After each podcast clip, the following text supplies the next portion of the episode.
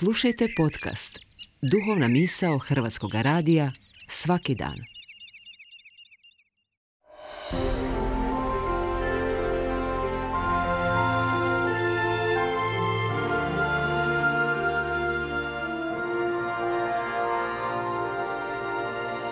Duhovna misao. Urednica je Blaženka Jančić.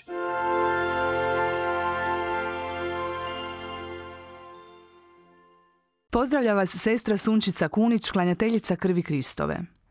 Moja baba, tako u Istri zovemo baku, je heklala, kukičala, plela, vezla, štrikala.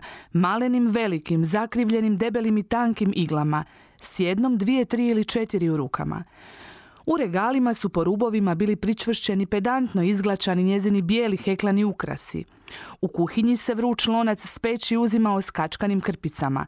Na zidovima su visjeli gobleni, uokvireni Biedermajer stilskim okvirima. Televizija je bila izložbeni prostor za kvadratne čentrine. Ukrasne podmetače izrađene od elegantne čipke. Zimi bi dolazila kod nas pa bi uz termopeć plela vunene čarape nataknute na 4 igle. Plela nam je šalove i džempere, heklala nam je bijele kragnice koje su krasile veste u svečanim prilikama.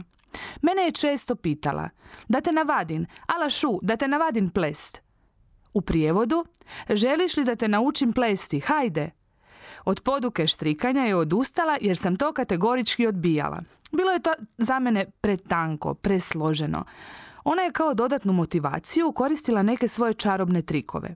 Tako bi me pozvala da je gledam kako plete zatvorenih očiju. Meni je to bilo zabavno, ali me ipak nije pridobila da naučim dalje od tog najosnovnijeg boda na klasičnim iglama za pletenje. Jednog ljeta povela me u trgovinu u kojoj se prodaje sve za šivanje, heklanje, pletenje, kako bih izabrala svoj prvi goblen. Izabrala sam zeca koji jede mrkvu. Zec je bio smeđe boje, mrkva narančaste, a sva silina podloge oko njih bila je bijele boje. Taj goblen su, osim babe i mene, dovršavali svi ukućani, osobito bijelu podlogu. Onda je baba dala uokviriti zeca. Uzeli smo ga kući i od tada pa do danas visi na zidu. Više goblene radila nisam, niti plela, niti išta slično. Ipak, ponukana jednim darom od prije nekoliko godina na čijim je koricama pisalo kačkanje, odlučila sam, naravno ne kačkati jer zbilja to bi za mene bio suviše ogroman zalogaj, nego se vratiti onom jednostavnom bodu kojeg me naučila baba. Kupila sam klupko vune, posudila igle od starije sestre i planirala isplesti šal. U čast babi koja se naplela i naplela za svoju unukicu. Možda se sada netko od slušateljica i slušatelja pita što je to toliko duhovnog u pletenju da se smjestilo u duhovnu misao. Ipak ima mnogo poveznica. Danas je pletenje praksa koja se teže pronalazi.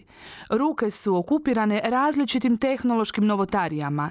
Vazda u njima držimo male enciklopedije svjetskog znanja, vijesti i nepregledne zabave dok prstima klizimo po ekranu koji je sugestivan i prijateljski raspoložen te uskače u svim našim potrebama. A pletenje nas mnogo čemu može naučiti, pletemo li ili ne. Samo promatrajući te ručne radove možemo se susresti sa satima i satima predanog temeljitog ustrajnog rada. Pred očima je nužno imati cilj jer prvi bodovi i prvi redovi ne djeluju obećavajuće, još nemaju konture šala, veste ili kape. Ipak, ako uzdignemo pogled iznad ovog trenutnog, nekoliko bodova i nekoliko redova, možemo vidjeti ono što će nastati. Pletenje traži i ustrajnost, strpljivost i neodustajanje, darovanje vremena i pažnje. Dozvoljava da se ponekad koji bod i preskoči, da se neke stvari naprosto ljudski zabrljaju. Nudi načine popravka, daje priliku iznova i iznova započeti. Pletenje te doista traži čitavog, polovičnost tu ne drži vodu. Nije li tako i u duhovnom životu? Uhvatiti se u koštac sa stvarnostima koje djeluju delikatno, komplicirano, krhko, pa i nemoguće, unutar i oko nas. Prihvatiti da su stvarnosti nedovršene, da se još mora na njima raditi i onda, kad ne vidimo finalno izdanje, ustrajati. Rad na duhovnom životu iziskuje od nas trud, dolazak do vlastitih granica, prepuštanje njegovoj volji koja nije uvijek zorna, Neka nam spoznaja, ponekad i nespoznatljiva, da je put kojim hodimo obilježen stalnim i vjernim evanđeoskim putokazima, daruje svjetlo i obnavlja nadu. Bod po bod, korak po korak.